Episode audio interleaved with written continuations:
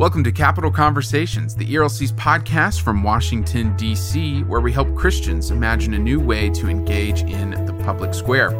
I'm your host, Jeff Pickering, and this week we're going to be talking about pro life policy here at the federal level in this recent bill, the Equality Act, that's being considered and voted on in the House this week, as well as uh, really hopeful uh, pro life policy bills that are happening all throughout the uh, all throughout the United States at the state level. And I'm really excited uh, to be joined by my colleague and co-host most weeks, Chelsea Patterson Sobolik, to welcome our friend Katie Glenn of our partner organization Americans United for Life. Chelsea, Katie, thanks for joining me on this week's episode of Capital Conversations. Good to be back, Jeff. Great to be here. All right, so Katie, this is your first time joining us on Capital Conversations, but it's not the first time we've had a friend of ours from AUL. Uh, just a few weeks ago at our annual Evangelicals for Life conference, we had Steve Aden of AUL on a panel talking about a lot of these same issues, but I wanted to get into some of them in more detail with you. And so you've been on our list to talk about AUL's uh, great work in in all uh, state legislatures on pro life policies. But then we also thought it'd be great to talk to you about the Equality Act, which is uh, going to be up for a vote. By the time folks are listening to this, it could have already been voted on in the House. Um, this is a bill that uh, that seeks to uh, seeks to change the uh, Civil Rights Act and civil rights law, all titles of civil rights law, um, to add in sexual orientation and gender identity uh, protections alongside all of the other protections in that law. Uh, but while its aim uh, is uh, at least popularly understood to be all about uh, LGBTQ issues and and civil rights issues associated with them, the bill also would have some pretty dramatic effects on our nation's federal abortion policies. And so when this when this bill popped up in headlines as it was going to be voted on this week, even though there have been no committee hearings or, or any any other of the normal standard operating procedures that you would expect for a bill this massive and uh, that would contain this many dramatic changes uh, to the federal code, it's going to be on the floor of the House of Representatives, and uh, and we thought it'd be great to have you on to talk about the uh, the ways in which this bill would deal with and change abortion policy at the at the federal level. So let's just start there. What is in the Equality Act as it relates to abortion? Well, there are a couple of things that would have major implications related to abortion and and you're totally right that that has not gotten attention uh, from the media and from certainly the sponsors of the bill. They really want to focus on this kind of feel good equality but what the bill would do um, in the space that, that I focus on in abortion and conscience is it would significantly increase um, the types of businesses and employers that would be covered by these laws. Um, it would widen what is considered a public accommodation historically.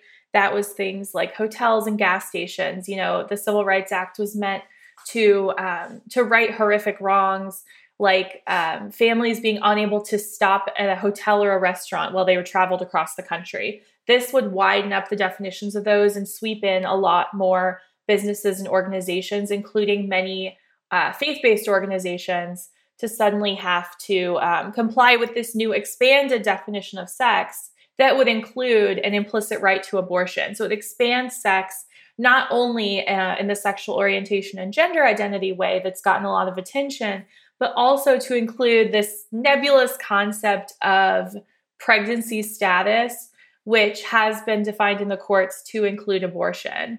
So there are a lot of longstanding federal laws that come into play here, such as the Hyde Amendment, which prevents taxpayer funding for abortion, uh, such as other programs that are meant to be for family planning that are um, pre pregnancy or prenatal care suddenly abortion could potentially be roped into that. And there could be this idea that it's discrimination, which is such a strong word. If a business or a nonprofit refuses to participate in or pay for an abortion. So, a lot of these changes to the federal code that would deal with abortion and, and abortion being provided, forced to be provided in healthcare policies. Is this similar to what the Supreme Court was dealing with in the Hobby Lobby case? So it's a piece of that, right? In that case, um, the Affordable Care Act said that employer funded health insurance had to pay for contraception, not just provide it, but actually cover it. And there were a number of employers, both private and nonprofits, uh, religious or non religious, who said, I have a religious or moral concern with that. I can't do it. I don't want to be a part of it. If the government has a policy that they want to make contraception as cheap and available as possible, like I don't want to be a part of that. They can figure out how to distribute it, but count me out. And that's really what's going on here. One of our big concerns with the Equality Act is that one interpretation of it is that within um, healthcare, if you do a type of procedure in any context, you must do it in every context. And so for us, the big way that this comes up is um, if if D&C is used as part of miscarriage management, then a Catholic hospital or an evangelical hospital could potentially be told then you have to do a D&C abortion, which is obviously very different because you are ending the life of the baby versus treating the woman after she's had a natural miscarriage. Um, there are certainly other concerns related to things like mastectomies or giving out certain drugs. But, um, you know, this idea that hospitals would be forced to stop providing type of care related to miscarriage because it opens them up to do abortions uh, it, it's just like total government run amok. Right. And it's a really shocking departure from the ways in which we understand civic tolerance uh, in the healthcare space. I mean, there there's a lot of uh, conversation, and we've advocated for bills such as the Conscience Protection Act to I would say I would say to give greater clarity where there is unfortunate ambiguity that has been taken advantage of with people objecting to like nurses who have been forced against their will uh, for their moral or religious convictions to participate in abortion. There are also doctors who uh, choose not to, maybe for moral and religious reasons, but also often for scientific reasons, not to perform a gender reassignment surgery, for example. And so we have this foundation of civic tolerance that the Equality Act really squares in on and threatens, not just from a religious freedom standpoint, but also from a moral and a scientific standpoint as it relates to forcing healthcare providers into providing services against their own judgment and uh, and sometimes that's moral and religious also sometimes it's just their scientific judgment as a healthcare provider uh, and so it's it's a really stunning departure from the foundations of America is a place where people with a lot of diverging views can live at peace with one another. So, Katie, is it too dramatic to say that the Equality Act would essentially create abortion on demand as our federal policy? Well, it's certainly a goal of a lot of the proponents of that bill, whether through the Equality Act or through, you know, other the, the Department of Justice clearinghouse that Senator now Vice President Harris um, ran with when she was running for president. Uh, certainly a goal, a stated goal, is to uh, roll back state laws, to roll back good court decisions, and to have abortion on demand without exception, paid for by the government. So, paid for by all of us. And I think we definitely see the Equality Act as a huge part of effectuating that. Um, you know, Jeff was talking about the scientific or ethical reasons that a person would want to opt out. Uh, the Hippocratic Oath is not covered under the Religious Freedom Restoration Act. So we think that's a great law and it's used in so many contexts. But if you're an atheist or an agnostic or simply a doctor or healthcare provider who says the Hippocratic Oath cannot, forbids me from doing an abortion or from doing gender reassignment, you're out of luck with the protections as they currently stand. So the Equality Act would only make that worse. I'm so glad that we spent time covering uh, the the pro life concerns in this bill. Uh, but this bill also has extremely important implications for faith based adoption and foster care providers. Can you talk about some of those? Yeah, well, certainly it um, puts a thumb on the scale that if you are a faith based organization that supports a policy of traditional marriage, uh, even of wanting to only adopt to two parent households. uh, you could potentially run afoul of this law. Um, about a dozen states have passed state protections protecting faith based adoption agencies, but it's unclear how, if the Equality Act were passed and signed into law, how th- that would interact with these state laws. Certainly, the goal of the sponsors of the bill would be to repeal all those state laws. And so it could potentially shut down uh, faith based adoption and foster care providers like we've seen all over the country. So, Katie, we've been talking a lot about the ways in which the Equality Act would affect state laws, and that's because we're we're a big federalist system. Where uh, we were talking before the show about some of your issues with the idea of a lab experiment of democracy what's the what's the saying? The you know it's this like wonderful experiment of the democracy where 50 50 some odd states uh, get to get to decide the ways in which they'll have people like you come in and testify or ways that you can't come in and testify and it's different state by state. Well pro-life laws are also different state by state and is where we have seen a lot of uh, progress in recent years on the pro-life movement's priorities to protect life uh, in state laws. And so I want to I want to talk about that. But Chelsea, I want to come to you first because there's a there was a bill in South Carolina that the ERLC was involved in that's made news uh, as recently as last Friday. Tell us about what's going on in South Carolina.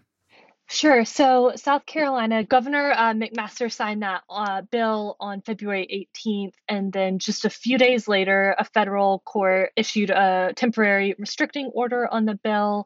But the South Carolina Attorney General has signaled that he is willing to fight for this bill in the courts. So, Katie, you're a lawyer, you work on these issues at the state level. I'm going to have you do an overview here in a bit, but let's zoom in on on South Carolina because I think it's an instructive case. What happens next when a state passes a great pro life law like this, and then the abortion industry is able to successfully get a judge to issue an injunction and halt the law? Is that it? What happens next? Help folks understand that. Sure. Well, you know, uh, zooming way out, right now there are about 40 cases traveling around federal and state courts that are challenging various um, pro life laws that have been passed. Um, so, what we see, like we saw um, last year with June Medical, is that eventually some of these cases wind up in the Supreme Court. And that's where we get uh, greater clarity from them. You know, in 1973 in Roe v. Wade, the Supreme Court took this issue that had been percolating through the states. States had been passing various policies based on what they uh, believed was best for their state, what their voters wanted. And the Supreme Court just grabbed all that power away and they struck down all these state laws in all 50 states. And they said basically abortion on demand without delay, without limitation and that's all you got. And so it's taken us nearly 50 years, you know. AUL is 50 years old. We started this fight in 1971 and since 1973, AUL has been fighting back and getting clarity from the Supreme Court. What do these rules actually mean? You know, we've got um, the viability standard. Well, what does viability mean? What does that mean with emerging technology? You know, Chelsea mentioned um, an ultrasound seeing a heartbeat at six weeks. I was recent, recently at a pregnancy care center with the newest, uh, latest model of ultrasound technology, and we were able to see a heartbeat at five weeks, seven days, or six days. So, I mean, it's it's amazing, and I think you know, technology and science is the best thing we have to show humanity of these children. So, courts are constantly forced to revisit these issues. Um, and I think, you know, South Carolina, alongside Alabama and Georgia and a couple of other states, will be fighting to hope that the Supreme Court will hear their case so that they can argue why they think that um, the standard needs to shift once again. There's a, sort of a similar case right now in Arkansas in the Eighth Circuit where you had two really strong opinions from circuit judges where Planned Parenthood, other groups were challenging a Down syndrome prohibition. So, this is a law saying you cannot abort a baby because of a Down syndrome diagnosis. And they said, We know that this is eugenics. We know that this is a crisis. We know that two thirds of babies that are diagnosed in utero are aborted. But because this law bans abortions ahead of viability, we have to strike it down But these two judges said, like, that is what the Supreme Court forces us to do. But we call on them to take up this issue, to reevaluate viability as a standard, because it's unthinkable to us that the government could come here and say, we want to end disability discrimination, we want to end Down syndrome discrimination. And you can do that in every context you want once the person is born. But for a preborn person with Down syndrome, there's absolutely nothing you can do.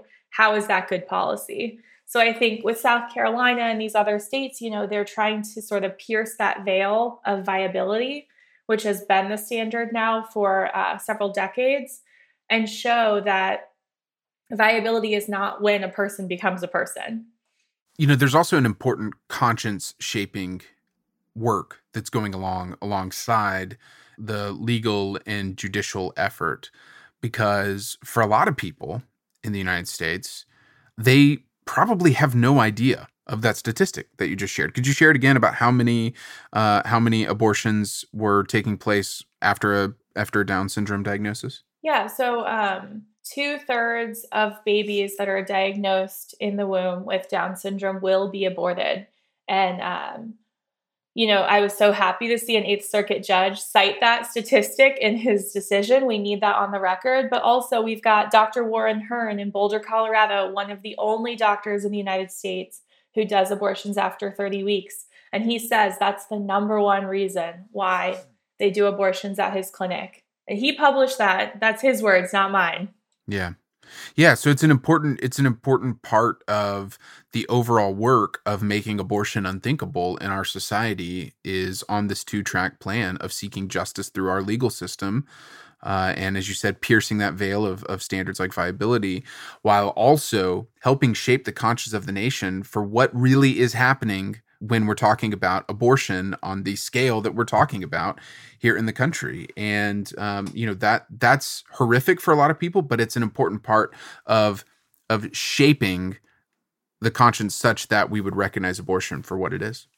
Speaking of that, Jeff, um, we were chatting before we hit record, and Katie had shared a statistic I actually hadn't heard put as succinctly as you put it Katie, can you share that statistic about how much of our generation is missing because of abortion? Yeah. So uh, every year, I think you see this sign at the March for Life, and it never gets easier. And it says one fourth of my generation is missing. And when you think about it, you know, 62 million and accounting abortions in this in this country alone, just in the United States, one fourth of our generation, all three of us are millennials, is missing because of abortion. And I actually, in uh, 2020, took a pro choice friend with me to the March for Life. Uh, she'd asked to come, and, you know, I, I said yes, of course. Uh, and that was the thing that it stuck in her craw all day. She said, "Is that true?" And she was googling it. She's like, "Can that be true?" And and tragically, it is. So I think that's part of um, why we see so many young pro life activists, you know, on college campuses, um, outside of Planned Parenthoods, volunteering at care centers, um, because they see this reality. It's it's our peers, our classmates, our siblings who are gone, and we'll we will never know them until we reach heaven. Hmm. I'm so glad you brought that up because I think it's easy uh, for us to talk about these policies and they're so so important but that makes it you know, it helps me remember and it helps us remember that when we talk about this issue, that we're talking about precious lives made in the image of God. And the fact that one fourth of our generation isn't with us ought to break every one of our hearts and compel us to action. So I'm, I'm, I'm really glad we had this uh, discussion. So, Katie, let's talk about some of that action. Uh, each year, AUL puts together a great uh, review of what happened in uh, in the state legislative sessions. So, what happened in 2020 as it relates to these sorts of life affirming laws in the states? Well, in spite of the sort of chaos of state legislative sessions shutting down early, many of them going remote um, I know we were talking about how it's down to the committee level, whether they are doing remote testimony or not. So you don't even, it's not the state level, it's not even the chamber, it's whether the committee member wants to let you.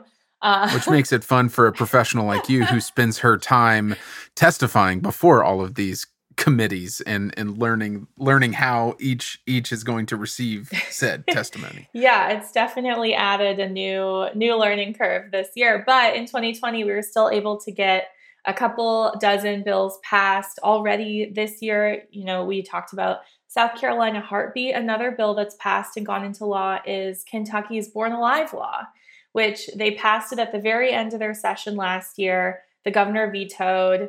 Uh, they came back at him and they said, We will do this again, and we have a veto proof majority. They passed it at the very beginning of the session this year, and he let it go into effect. He didn't sign it, but he didn't veto it because he knew they would overrule him. So we're really excited that um, we've got lawmakers who are on fire. They're enthusiastic. Um, in Montana, they've got several good bills percolating up um, headed towards the governor. They've had um, a governor who's been very veto happy the last few years, Scott Bullock, and now um, Congressman Gianforte, who is a great pro life voice in the House, is now the governor of that state. And so they've got several pro life laws they're planning to pass, which they've been unable to do. So we were really glad that in 2021, lawmakers are facing the challenges that have come up um, in the context of COVID uh, related to things like telehealth and and making sure that they are still um, you know affirming life in their state. So, Katie, I'm curious to hear your thoughts on why uh, you think the abortion rate has continued to trend downward. Yeah, well, uh, Dr. Michael New at uh, CUA has done really good research on this, and he's found that passing state pro life laws is one of the biggest correlative effects when you have strong, robust health and safety laws, um, the abortion rate goes down. A lot of that's due to education, things like informed consent, showing a woman the ultrasound, like having that bonding moment where she realizes this is a human being, this is my child. Um, providing her with other resources, saying, you know, here are pregnancy centers that will help you. Here are government resources available to you. Uh, a couple states right now are looking at bills where it would tell the woman that the father of the baby is financially responsible. Like he is a part of this, sharing those resources with her so she knows she's not alone. Because we know that's the number one reason women seek abortion is because they think there's no one there to help them. So I think, you know, as we've got on the culture and life side, um, pregnancy care centers popping up all over the country, all these resources being available and showing that, then we're also having the information and education about who this baby is and what their life could look like. Uh, and I think you know we get things like in the culture, accidental, very pro-life moments like the Super Bowl commercial, which you guys probably saw um, about the Paralympian, where like how can you watch that and not cry when her mom says like her life won't be easy, but it will be amazing. Like every single baby has the possibility of an amazing life. And they don't have to be a Paralympian and a decorated, you know, medal winner to have an amazing, meaningful life. So I was so glad to see that on national television. Yeah, that that commercial, I, I'm uh, I've got chills here just just thinking about it. And I, in case somebody missed it because they were going back to their kitchen to get more dip during the uh, during a commercial break, I'll link to it because uh, it was it was really really beautiful. Uh, not only from a sanctity of human life that that child was made in the image of God, even though um, even though they'd be born with a with a disability that would make life difficult. But there was also just the the grit of the actor portraying the mom of saying what you just what you just said, Katie, that her life won't be easy, but you know it will be worth it and it'll be beautiful and and uh, that was a beautiful moment.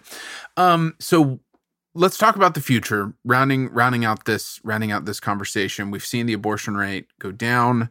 We have lawmakers uh, who are more keyed into these issues across the states.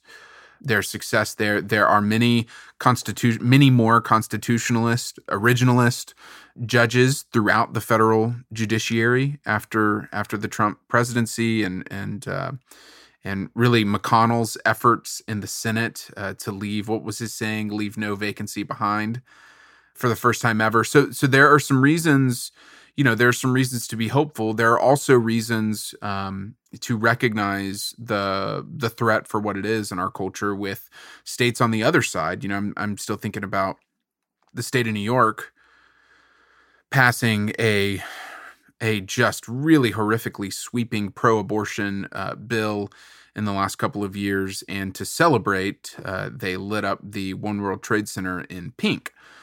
Uh, and the cognitive dissonance of watching that building be awashed in pink to celebrate abortion, while at the base of that building, the preborn children uh, who were who passed as a result of the September 11th attacks uh, are honored in the memorial there. Um, it says, you know, a, a, the pregnant woman's name and her unborn child. Um, and so to to see that, there are some reasons to feel to feel frustrated, uh, not quite discouraged, but there's a lot of debate happening right now uh, in the pro life space. So, for somebody listening to this, what can they do to be a part of ensuring that this debate leads us to a better life affirming future? Yeah, I think, um, you know, at your own community level, if you are volunteering for a pregnancy care center, share that on your social media. Let people know. Um, I recently had a friend who is not pro life reach out to help for help because she knows a young woman who was unexpectedly pregnant. And she's like, Do you know of any care centers in this state? And so when you make it known that you're someone who isn't going to just like try to win the fight, but you want to really genuinely help people, like that's where I think on our local level we can do the most good. Um, I'm a government affairs person, so of course I have to say call your local lawmakers, tell them what you think about bills running through your state. Definitely do that too. They're they're keeping track of that. So if you feel like oh, I don't know what to say, you can just call them and say I support this bill or I oppose this bill they're they're keeping numbers running on how many people they're hearing from. So don't feel like you have to say say it perfectly to to make a difference. Well katie i know i speak for chelsea and i and our whole team at erlc it's one of the things we love about working with y'all at uh, americans united for life that you that you have that perspective of the pro life movement isn't just about winning a fight. It's about winning hearts and minds. It's about being uh, caring and winsome to recognize um, that, as President Biden once recognized in his career, right, that every abortion is a tragedy, um, and and helping us chart a brighter and a more hopeful path forward um, because it's not just about the fight. It's about creating a culture and a system of laws where justice for all is upheld and life is affirmed. So, Katie, appreciate your partnership in this work. Thanks again for joining Chelsea and I on Capital Conversations. Thank you. Great to be here. And where can folks keep up with you and the work of AUL? Yes, you can uh, check out all of our publications, including the two new ones this month on aul.org. We've got a 50 state look at abortion clinic deficiencies. So that is like the dark and dirty stuff that's happening in these businesses. It's at aul.org slash unsafe. You can download the whole report for free. It's got a section on each state. And then Defending Life 2021, which is our playbook on the survey of all the state laws, is also available this week at aul.org, or you can follow us on social media at AUL. Awesome. Thanks again, Katie. Thank you. This is Capital Conversations, an ERLC podcast from Washington, D.C. If you enjoyed today's show, found it helpful, I'd encourage you to, to send a link to this podcast uh, to a friend or family member in your community. Be sure to subscribe to Capital Conversations wherever you are listening, whether that's on Apple Podcasts, Spotify, or anywhere else, so you never miss an episode. While you're there, uh, leave us a rating and a review. This really will help others find our show, and we would love to welcome as many folks as possible around the Capital Conversations round table. Resources from today's episode are available in the show notes as well as at erlc.com. Thanks so much for joining us today, and we look forward to being back together with you next week.